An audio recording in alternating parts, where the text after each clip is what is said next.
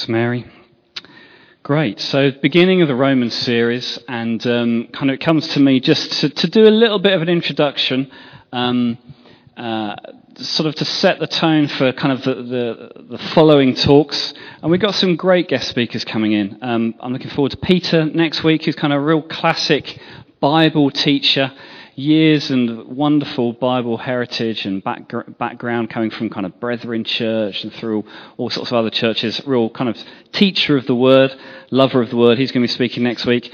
And then uh, my friend um, Bishop John up from up, up the hill, whose kind of church experience is kind of really rich in, in kind of uh, ending up being a bishop, but experiencing what it is for. Um, uh, for the church to experience the kind of renewal of the Holy Spirit um, through those years. And he's going to talk about some of the early experiences in the Church of England. Uh, I'm going to get him to share a little bit about his story as well. Kind of the power of the Word and the Spirit together. And then it's great with people like Paul from Widcombe Baptist as well. It's great. So really looking forward to it. But a little bit of introduction on Romans. Romans is a book probably many of you have read or dipped in and out of it's kind of got some real meat in there, which is kind of why we were keen to kind of try and go through a little bit. I mean, you, you could do a whole year's series on Romans, almost a verse at a time. Um, but we picked a few bits, um, kind of as we felt God leading us, and we're going to kind of go through those. In many ways, the book of, the book of Romans is um, seen by many Christians as perhaps the most profound book in existence. I know Mary and Andrew love this book. They're always going on about it. And when I said I was thinking of doing a series in Romans, Mary almost did backflips in the church office while she was trying to do the admin. It was quite exciting. Um, certainly, um, it's one of the most valued parts of scriptures in terms of teaching and theology for church. Um, it's, it's been referred to in the past as the cathedral of Christian faith. Romans, in many ways, is placed as kind of Paul's primary, most um, important letter in the New Testament, not just because it's the longest work, which it is, but because in many ways it's the basis of all his theological, um, all of his writings, it's almost summed up in, in Romans, and you get a flavour of uh, his ideas that kind of underpin everything that he's saying theologically and in terms of his basis for life. So it's a really important letter for Paul, probably the most important to the church. Uh, so he's writing to the church in Rome around about AD 60. That's the kind of approximate time. And it's interesting that the congregation in Rome must have been there for quite a while already when he's writing to them. In chapter 15, verse 23, Paul writes that he desired to visit them these many years. So clearly the church in Rome has been quite well established. Um, and he's kind of encouraging them to, and, and, wanting to use the church in Rome as a kind of bridge out into the missionary world to take the gospel out even further. They're not recent converts. Um, and um, he's not writing them to them to challenge them and rebuke them as many of the other theological letters he writes, where there's a problem that he writes to address, or a challenge, or some kind of um, sort of dodgy teaching in the church. It's not that sort of tone of letter. He's discipling them. It's almost like a father writing to his children to encourage them onto the next steps. To, there's a warmth in his letter to them. He clearly loves them. He's clearly very p- proud of the church in Rome. Um, they seem to be well organized, well grounded. He says in chapter 15, verse 14, that they're filled with all knowledge, able also to admonish one another. So these are a wise, mature bunch of Christians that are growing in the church in Rome. Clearly, as he says, you know, becoming to be known all over the world, a kind of real shining beacon of what the church should be. But of course, there's always more. God wants to do more. God wants to encourage you more. God wants to grow you more. Um, there was a large Jewish element to the church there, but it was also filled with lots of Gentile converts from paganism, slaves, free. It's a real mixture of people. It's great that a church made of a whole different kind of demographic. And how it started, no one's quite sure. The Catholic Church theologically argues that Peter established the church there, that he founded it. Um, another view is that the kind of um, Roman Christians after Pentecost kind of went out and um, they grew the church um, from Jerusalem. They made their way there and they kind of planted the church. But it may be that actually, um, and we'll, we'll, probably, we'll never know, but it may well be that actually there were simply Christian families who lived in that city of Rome. Um, from kind of other Pauline churches where Paul had kind of shared the gospel and churches had been planted in the east and that they'd actually settled in Rome as many people went to Rome for work, for jobs, because it was such a big place. And simply that those Christian communities began to grow together and began to enlarge as they reached out, as they simply shared their faith in some ways, that's perhaps one of the most argued views that it was just simply house churches that became communities and grew and grew and grew into big congregations. And so it was the fellowship of believers in the city rather than individual churches, it was the Christians there together. Um, I don't know if you've ever wondered um, about the order of Paul's letters.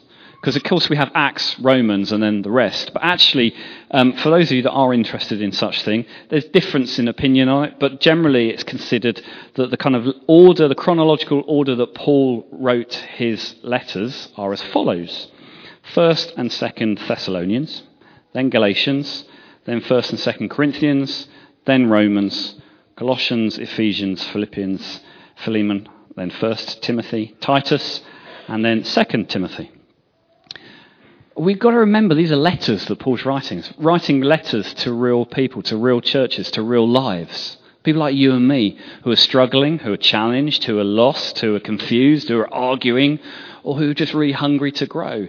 And Paul, as a father, kind of almost, a spiritual father, is, is, is urging them to step into more.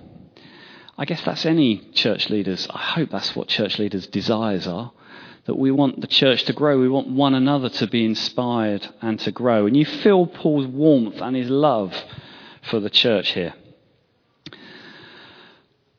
But particularly tonight, um, I just want to speak on two verses, verse 16 and 17 of the chapter. Comes right at the end here, which in some sense are a concise summary of the whole of Romans. And some would say they're basically a summary of everything that Paul taught, his kind of theology of a whole. So, what are verse 16 and 17? It's just simply this For I'm not ashamed of the gospel, it's the power of God for salvation to everyone who believes. To the Jew first, then also the Greeks. For righteousness of God is revealed in the gospel from faith to faith, just as it is written, the righteous by faith will live. That first bit again. For I'm not ashamed of the gospel for it's God's power for salvation to everyone who believes. Um, I don't know if any of you here are any keen, keen fishermen. Any fishermen here? Yes? No? No? No? No. I've, done, I've been fishing a few times. I, I, I kind of get the idea of it that you, you, can sit in a nice place by quite a river or, you know, and it's kind of relaxing and then you traumatize these fish by hooking them and pulling them out. I get, I get all that. And I've done fishing a few times. I've shared before here, very unsuccessfully. Um, I'm not particularly good at it and often get very frustrated. There's different ways of fishing, though, aren't there? You know, with the lure and the catch and the kind of the weights and all that sort of stuff, or fly fishing. Well, there were two guys who decided to go fishing. Um, one an older guy, one kind of a younger guy, and they're both sitting in the boat and um, the young guy is there, kind of trying to feed the wire through the bait and uh, through a hook and getting the weights on it and then getting the kind of floats on it and they're trying to thread it onto this worm. And, and the old guy just reaches into his bag, picks out some dynamite, lights it, slings it into the river. And up come all these dead fish. And the younger guy says, What are you doing? You can't do that. That's illegal. You can't fish like that. Um, at which point the old guy lights the dynamite gives it to the young guy and says, What are you going to do? Fish or talk? At that point, I guess he chucks the dynamite. Now, why do I tell you that story? That is uh, illegal, and you can fish like that, but it's not a very good idea. But dynamite is really dangerous and highly explosive. You can fish with a fishing rod, or you can fish with dynamite. Dynamite will change both your attitude and your altitude if you set it off anywhere near you. Certainly, when you're fishing, it will do that. But the interesting thing about dynamite, and why I'm talking about dynamite, is that when Paul says, I'm not ashamed of the gospel because it's the power of God that brings salvation, he uses the word power, dunamis, which is where we get our word dynamite from. It's, our word dynamite. It says, the gospel is God's dynamite for, for, for salvation. It's, it's power, not just powerful, but full of power. It in itself is incredibly, incredibly powerful. It's, it's something which houses mighty explosive power. You look at a stick of dynamite. I've seen a stick of dynamite, and it looks like this kind of inert thing. Doesn't pose much of a threat. If you didn't know what it was, you would look at it and think, well, what's that? But you light it and you find out it houses mighty explosive power. Power to shake things up, power to move mountains, power to bring transformation. And it's the very reason that Jesus told his disciples after his resurrection, just before his ascension back into heaven, he, what does he say to them? Acts 1 You will receive power. Same word, dunamis, dynamite. You'll receive dynamite when the Holy Spirit comes on you. What for? You'll be my witnesses in Jerusalem, Judea, Samaria, and to the ends of the earth. That's the gift they were told to wait for. They were told to wait for this dynamite, explosive, powerful gift that God wanted to give them. That they would become dynamite fishermen. And so can we. Maybe. You're sitting there thinking, really? I want to show you a video. Um, I saw this today, and it just kind of I don't know. I just want to play it to you. Do any of you know the um, the, the, the um, magicians on telly, Penn and Teller? You know those guys? I mean, they're pretty freaky. If you're a bit squeamish, you might not want to watch their stuff because their stuff involves kind of crazy, you know, crazy things, um, and kind of you can't quite work out what it's all about. Well, the guy at Penn, Penn Jillette, I think is his name. He's an interesting chap. He's the one with the long hair. And um, he's, he's kind of an avowed atheist, and he's quite explicit in his uh, hatred of religion. He sees religion uh, as um, a pretty destructive thing. In many ways, he and I would agree on that. So he's kind of very much uh, an atheist and quite happy to talk about that. In many ways, in fact, he's often quite mocking of Christianity, mocking of the Bible. Um, but I want to show you a really interesting video that I saw today thinking in the context of us not being ashamed of the gospel. Are you ashamed of the gospel? Am I ashamed of the gospel? If we know it's the power of salvation from God, then yeah, we shouldn't be ashamed of the gospel. I'm going to play this video. Hopefully, it'll work.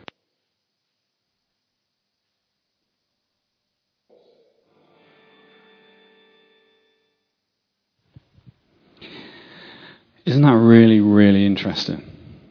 I just find that really interesting. You know, he's an atheist, but it's quite striking what he says. How much do you have to hate somebody to believe everlasting life is possible and not tell them that? I find it fascinating that an atheist would say that. To him, it doesn't make sense. If you're a Christian and you really believe this stuff is true, then why wouldn't you tell people that? That's kind of what Paul is saying in Romans. Hey, this stuff is true, church. And it's the power of God for salvation. It is the power of God for salvation, the gospel, not anything else. And I think we all believe that here. Um, and when he says, I'm not ashamed of the gospel, I think the sad thing is, for many of us in the West, we are a bit ashamed of the gospel, or maybe we're ashamed of church or ashamed of Christians uh, quite obviously, from what he was saying there, he was really impressed that this guy seemed really kind of genuine and authentic and loving. And he used the word sane quite a lot, didn't he? Which, by implication, would probably mean that he met quite a lot of Christians who perhaps he would consider not sane. We might share that. We might even be some of those people. But I just found it really, really inter- interesting and quite provoking. His comments. How much do you have to hate somebody to believe everlasting life is possible and not tell them that. It's quite an indictment, perhaps, on the church, on the West. Maybe, you know, I, in many ways, I feel convicted in my own life. When have I not taken those opportunities? And in this case, they gave, he gave them a Bible. For I'm not ashamed of the gospel. It's the power of God for salvation to everyone who believes. What's interesting here is that every single one of us has a story. We've all got a story, one that matters. If you're a Christian, if you know Jesus personally, you've got a story. And your story matters, and your story is beautiful, and your story is one that people need to hear. You know, we might not all think that we're um, Billy, Billy Graham preachers, and that's probably true. Very few of us in the room probably are evangelists. Actually, it's usually a small percentage of people who are evangelists, but we're all called to be witnesses. We're all called to be witnesses to what we've seen, to give witness to the goodness of God, the power of God, the reality of His presence and His love, the things that He's done in our lives. And we've got an important message that we're called to. That's what Paul's saying in Romans. It's a message of love, it's a message of forgiveness, it's a message of new life and hope. Now, you might be, maybe your story started a long time ago. Maybe you've been a Christian a long, long, long time. Maybe you were too small to remember quite when it did begin. Um, but Jesus has shaped you through the years, through, through teaching, through church, through fellowship, through reading the Bible. You've become the person you are because of His grace, because of His work in your life. Perhaps the way you conduct business, the way you're a mum or a dad, the way you have a family, the way you're a friend, the way you live your life. Your character has been shaped by your faith and by Jesus and by His Spirit working in you. Or maybe you've just become a Christian recently, you're just beginning on that journey. You know, for you, that radical transformation. We had the Alpha course yesterday, and we prayed for some people who kind of wanted to give their lives to Jesus, who wanted to follow God. And for many of us here, maybe there's some of you here that it's a recent transformation, a radical transformation. You're on the beginning of a journey. And all of those stories are really important. All of those stories have power in themselves because they're testimony of God's goodness. I know there are people in this church who can talk about how their faith in Jesus has brought transformation to their marriage. I know there are people in this church who would talk of years of addiction and shame and brokenness in their lives, but how Jesus has broken the power of addiction and brought freedom and taught them about forgiveness and new beginnings. And instead of shame, to better walk with their head held high because they know they're a loved child of God, a friend of God. It's a, new, a story of a new beginning. So we've all got this message, we've all got this story, and one that needs to be made known. Remember, Paul's not been to the church in Rome yet, but he's, he's wanting to write about the things that he wants to say to them. I think when he wrote the book of Romans, he wasn't intending on kind of creating this sort of major doctrinal book that will be used up and down churches for teaching. He wanted to just speak to them and he wanted to share his story and encourage them to share their story. And how does he begin? Verse 16, 17. I'm not ashamed of the gospel. He says, I'm not ashamed of it. We had this story of Saul on the road to Damascus out to hunt down Christians. We had that read, didn't we? And Jesus meets him on that road, blinds him. And, and, and see, Saul, Saul, as he was then, Paul, thought he could see, thought he knew everything, thought he knew the way. He, he thought he was honoring God. He was a radical, um, crazy guy, you know, and he was hunting Christians. And Jesus met with him, transformed him. And actually, he becomes blind in that encounter with Jesus, almost to show the real reality of his actual spiritual blindness before God gives him sight. And so he says, I'm not ashamed of the gospel, for it's the power of God for salvation to everyone who believes. That's what I needed, says Paul. I was blind. I thought I could see, but I was blind. And so I'm not going to be ashamed of the gospel because it's brought transformation to my life. Look at who I used to be and look at who I've become. I mean, poor Ananias, who's told to go and pray for Saul, he got a really tough gig. I mean, sometimes I'm in prayer meetings. I remember one night at Woodie's when I was leading a prayer ministry healing evening. And, you know, we had loads of ministry times and, and I'm praying, hoping that people are going to come forward with maybe a headache or a slight inner ear problem. And the first guy who walks up to me has got both legs in plaster and one arm out on a crutch and the other one, and he's got back. Uh, it's amazing how at that point ministry team people will look away, look anywhere to try and not be the one that this person comes to. And, and for Ananias, you know, he, he's there, faithful man of God, and God says to him, I want you to go and pray with Saul. At which point he probably spat out his coffee and went, Who? Saul? He's killing Christians. And God says, I want you to go and pray with this man. And he was faithful and went, okay. And he's obedient and he goes to Saul and he prays for Saul. And there's that incredible moment where as Ananias prays for Saul, who's blind, scales fall off his eyes and he sees again. I've said it before, but I love the detail in the Bible. See, Saul thought he was going the right way, wasn't he? He thought he could see and he was going the right, right way in his life. But in order for him to truly see properly, God had to make him blind and had to set him straight. And where did he send him to go and pray for Ananias? We're told it's on Straight Street in the Bible. You can still go to Straight Street now. I love the fact that to set this man straight, he sends him to Straight Street and then helps him to truly see. It's a beautiful story of transformation. So Saul knows what it is to have a transformed life, to suddenly be able to see truth for what it was. And so he wants to share his story. I was ashamed of my life in many ways, but God's turned me around, and now I'm not ashamed of the gospel.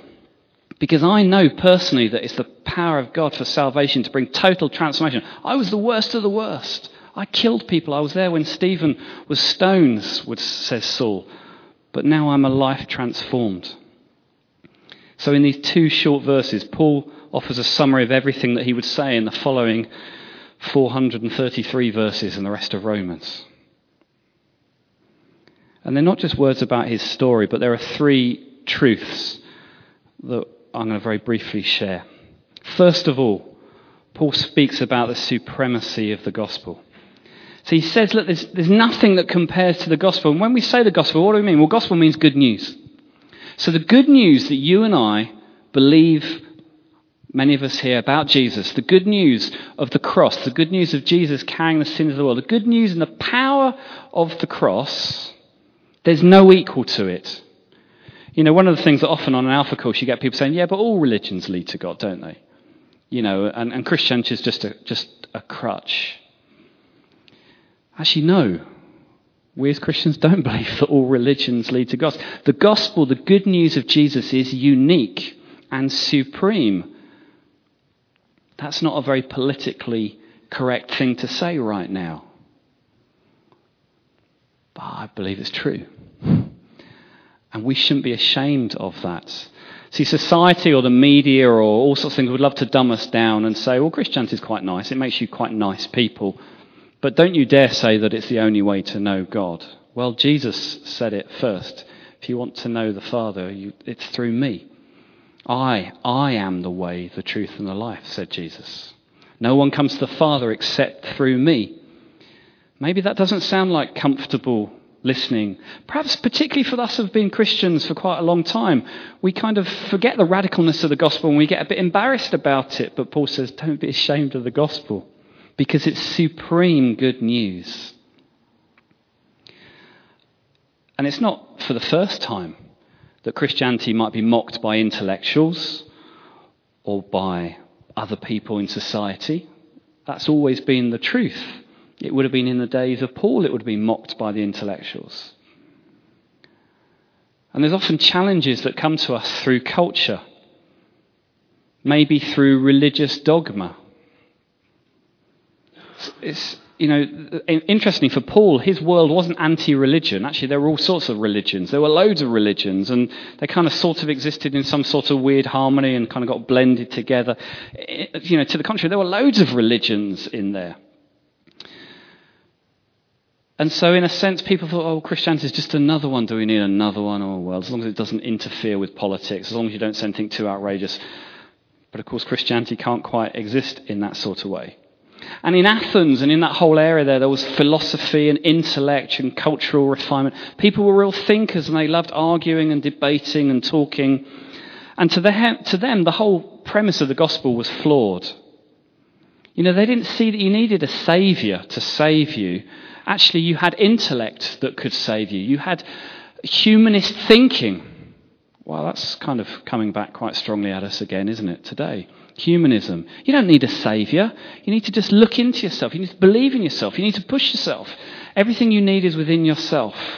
You don't need someone outside of you. So that kind of world had Socrates and Plato as their guides. They didn't need Jesus to tell them to follow him. And of course, in Rome, there was so much power and so much wealth and so much materialism and money. And kind of for many of those guys, they would have been scoffing at the notion that some lowly carpenter from some back end water could save the world when he quite clearly couldn't even save himself from the power of Rome because he was crucified on a cross.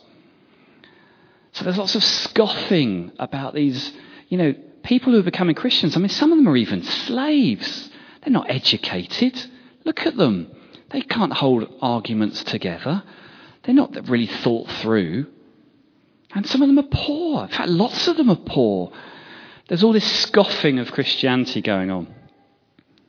And there still is today. And sometimes, because of that, we feel ashamed, and our gospel in our mind becomes weakened, and we feel like our voice is reedy and weak because oh, actually I'm not very intelligent, and actually people around me seem to be a lot brighter than me, and, and Christianity just seems like a. And we forget actually that the gospel has the power of salvation. It's unique, It's supreme. The gospel is superior to man's righteousness, man's effort. Religion is never going to get anyone to heaven. We're all like unclean things, and all our righteous deeds are like filthy rags, Isaiah tells us. Man's understanding, man's kind of intellect is not enough. And wealth, you can't buy your way into heaven. And Paul says, with all these things around, I want you to understand the supremacy of the gospel. And also, secondly, he wants to talk about the sufficiency of the gospel because it's the power of God for salvation to everyone who believes, to the Jew first and to the Greek. The gospel is sufficient. It is what you need. It is what we need.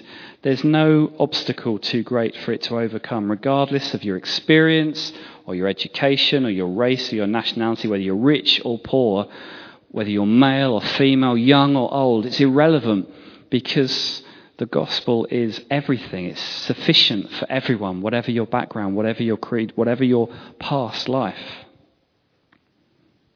Makes no difference. The gospel is sufficient. And it's sufficient to change hearts, minds and wills, to change us from the inside out. See, religion will try and change you from the outside in, try and make you conform to a certain pattern. It will try to kind of force you into a framework or a shape where you'll get enough religiosity around you to look holy. But actually, the gospel says that's all just rubbish. Any effort you do, this is what Paul's saying, any striving you do trying to add to the gospel is nonsense. Because the gospel is everything you need. The good news of Jesus Christ is everything you need and everything you could ever need. Because it's about changing you from the inside out, changing your heart, changing your mind, changing your very will so that you can live in a different way. And it's not just a nice sentiment, right back as I said at the beginning, it's dynamite, dunamis. So many of us here, maybe we've got things in our lives that we really struggle to shift. Maybe it's addictive habits, maybe it's patterns of thinking, patterns of life. Well, the good news of the gospel is that the Holy Spirit comes with power, dynamite power, to bring breakthrough in those areas, to change us from the inside out. The gospel is not about reformation, it's about transformation. And sometimes we as Christians, we want to kind of be reformed. We want to change a bit. Actually, God says, no, I want to make you a new being. That's what becoming a Christian is all about. He doesn't make us better, He makes us new. And if you're a Christian here, then you're new. You're a new creation. The old has gone, new has come. That's really good news for people in the world who are really struggling. We need to not be ashamed about that. Christianity isn't about making nicer people, it's about making new creations. It's a beautiful, beautiful image of transformation. Before encountering the power of the gospel, I lived for myself. And now I desire to live for Jesus. That's what the gospel is all about. That's what Paul is saying. I don't think any other religion, philosophy, or ideal is sufficient to change the heart, mind, and will of people. But the gospel is, because it's sufficient. So we've had the supremacy of the gospel. There's nothing like it. We've had the sufficiency of the gospel. It's able to do everything that God wants to do to bring total transformation. And the final thing is this that Paul talks about really it's the simplicity of the gospel. For the righteousness of God is revealed in the gospel from faith to faith, just as it is written, the righteous by faith will live. There's lots of difficult things in the world to try and understand. Um, Ellie is doing her GCSEs this year, and every now and then she shows me the maths homework that she's doing, as though I would ever be able to understand some of it. And I look with fear, and, and I get flashbacks to my childhood, where maths was always something that used to fill me with a bit of horror. But I look at what she's doing, and it might as well be in Chinese. If I'm honest, I look at now the, the maths that Joe is doing as a nine year old, and it scares me because I fear that he's going to ask me to help him. and Joey thinks I'm amazing. I don't want to shatter his. I'm like, uh, uh, talk to mum, talk to mum, I'm just doing this a second. It's terrifying. There's lots of things in the world that I don't understand. There's lots of things in the world that I'm not really good at, I'm not really bright about. But the incredible thing about the gospel is it's so simple, actually. If we now the truth is we make it really complicated. We add to it and we think we try and jump through hoops, but actually it's really, really, really simple. The Lord saw fit to keep the gospel simple so that even a child can understand it. And actually, maybe child, children find it easier to understand because they don't overcomplicate it. The truth is, man has a way of often making important things extra confused. If you ask a religious person how to be saved, they'll tell you which rules to follow, what efforts to make, what pilgrimages you should attend and how you should do them, how many candles you should light, how many prayers you should recite, the ways that you should do it. And sadly, often, religion ends up taking people's money and leaving them with a list of rules to keep. That's not what Jesus intended. Religion confuses things. If you ask religious people how to be saved, you'll probably get 10 different answers. Philosophy confuses things in many ways. Philosophy says, look for, look for the answers yourself. Look within yourself for answers. And get all you can while you can, because in the end, life doesn't really have much real purpose or plan beyond yourself. It's all about you. It's empty and hopeless humanism. And while science might teach a man, a person, how, it can never answer really the fundamental question of why. The gospel, the good news of Jesus Christ, brings life and fullness and is made so simple that a child can understand it. And what is it? What is the good news? And what is the gospel? Well, it's this I'm a sinner. There's brokenness in my life. Doesn't matter how likable I am, how funny I am, how popular I am, or how good I try to be. You know, the amount of effort that I try to be really nice. Doesn't matter whether I pay all my bills on time, whether I live at peace with my neighbour.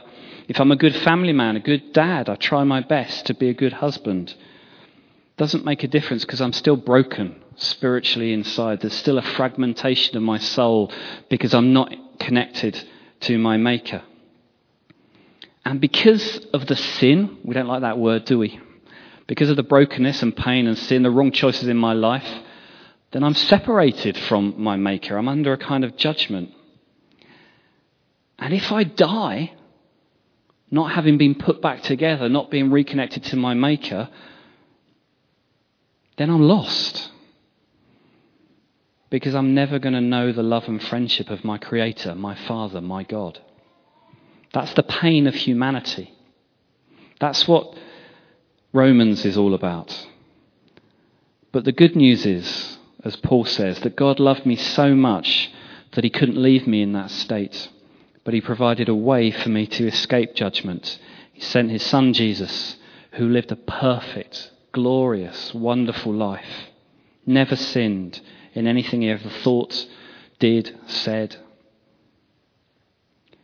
but he was willing to go to a cross and die on a cross, taking all of my sin, all of our sin, all of the world's sin on himself to pay for those sins. And God, Paul says, raises him from death triumphant over sin and death. And the gospel, put simply, then, is if you put your faith in Christ alone, in Him alone, everyone who calls on the name of the Lord will be saved. Pretty simple. Everyone who calls on the name of the Lord will be saved. I can't get there by my own efforts. My efforts will never be enough. In fact, it's almost trying to make up for something. It's, it's, it's ludicrous. My righteousness is not enough. So God provides a righteousness for me that's only received by faith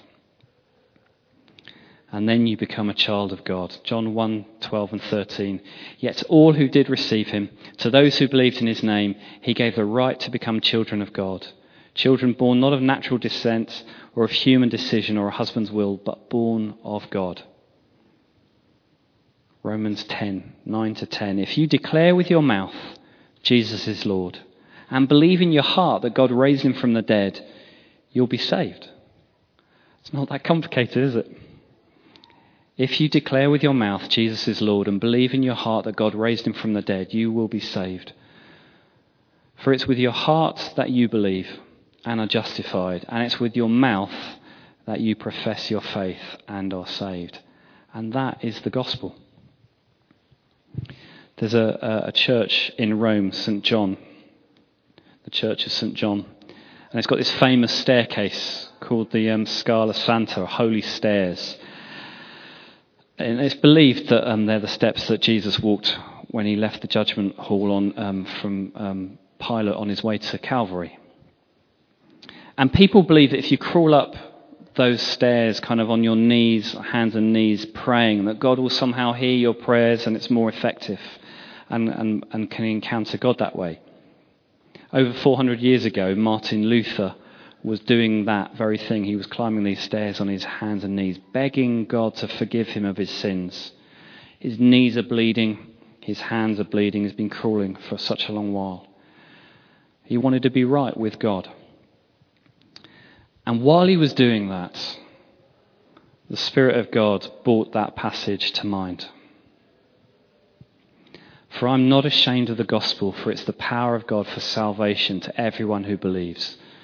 To the Jew first, also to the Greek, for the righteousness of God is revealed in the gospel, from faith to faith, just as it is written, the righteous by faith will live. And for him, that was a defining moment as he realized that actually you can't earn God's favor and love. It's given to you because God loves you. That's the power of the gospel. It's a free gift to us all. And it's a free gift to Penn and Teller, whether they know it or want it, because it's a gift. It has to be received. There's something about that video when I watch it. Just, you get a glimpse, a chink in him. You just, there's something in him, isn't there? This guy's given him this gift with love it's really interesting. He says, doesn't he? The guy looked me in the eyes. That to me says something about a confidence. We do that when we're confident. I wonder whether sometimes when we're sharing our faith, where are our eyes? Are they on the floor? Because often we feel embarrassed. I get that, I do. Often maybe we feel ashamed of our own inadequacy. And we often are inadequate. We're often rubbish. I'm rubbish at sharing my faith at times. I, I stumble over my words and I think I'm a, I'm a full time paid Christian. I should be a lot better at than this. I've been to theology college. I've got a degree to show. I know the answers. You know, but in those moments that all goes, doesn't it? So maybe we do feel shame. Maybe we do feel weak. But I'm not ashamed of the gospel because I know it is the power of God for salvation. This guy who looked this chap Penn in the eyes and gave him this Bible. Just with a hope that maybe he would be touched, maybe that God's Spirit would touch him. Because actually, it's a work of God's Spirit. It's not our arguments, is it? We don't win people into the kingdom by our arguments, they come in by the power of God's Spirit. So maybe this week we could be more bold in sharing our faith. Maybe it will be giving a Bible to someone. Maybe it's just looking someone in the eyes and sharing God's love with them, honoring them, affirming them, not be intimidated by them because they're an atheist, but actually, he uses the word proselytizing, doesn't he? Sharing your faith. Sharing your faith in really real, gentle ways. Sharing your story. Your story of salvation. Your story of how God has met with you. Because all of our messages of truth, of our story, have real power. Because they're stories of the power of salvation through Jesus Christ.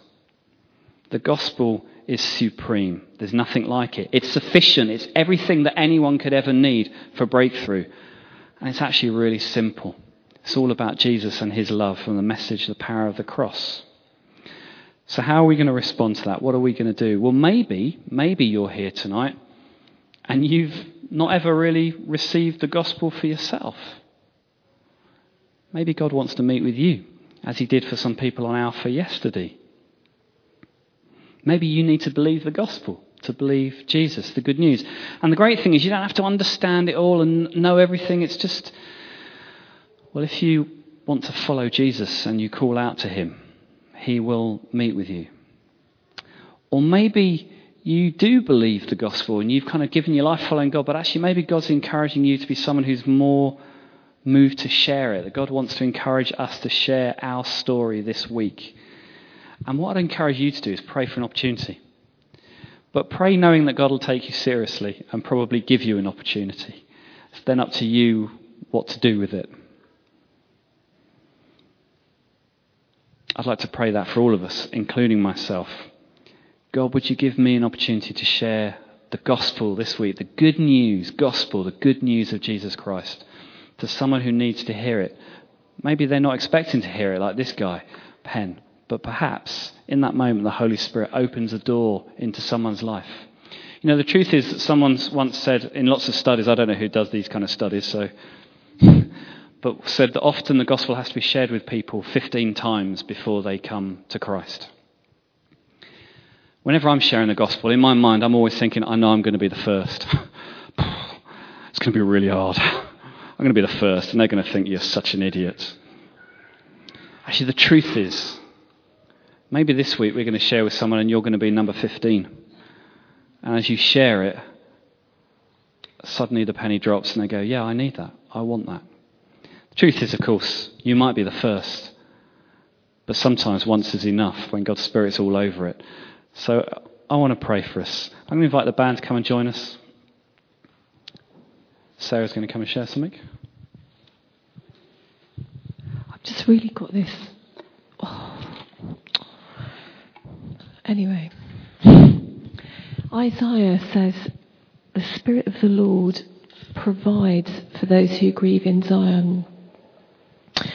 And I really felt the Holy Spirit wanting to give us a crown of beauty instead of ashes. There's something about um, when people wear a crown instead of despair and mourning and um, just the inability to praise and the lack of joy and their heads are down. When people wear a crown, there's something about that posture, that confidence but also, when He's done that in us, it gives us something to do and say for others. Does that make sense? I just really sense Him saying, it, it's really time to pray. And if we can't speak it, just by actually, if we have that compassion in the moment, just for goodness sake, don't ignore it. If there's somebody around, that you know doesn't know him because actually that's the spirit of God prompting you. That's the, that's the same difference if you like.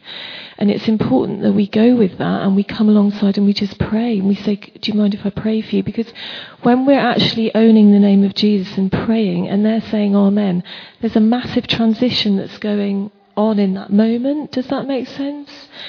Um, and I felt him saying you know if you're grieving I felt him wanting to minister to people who are e- either grieving about their own sin, um, grieving for stronger times that they've had, grieving for stuff that they've lost, or people that they've lost in some context. I don't know whether it's death or um, just uh, relational, but that He has chosen you to shame the strong to confound them, to perplex them, and to humble them.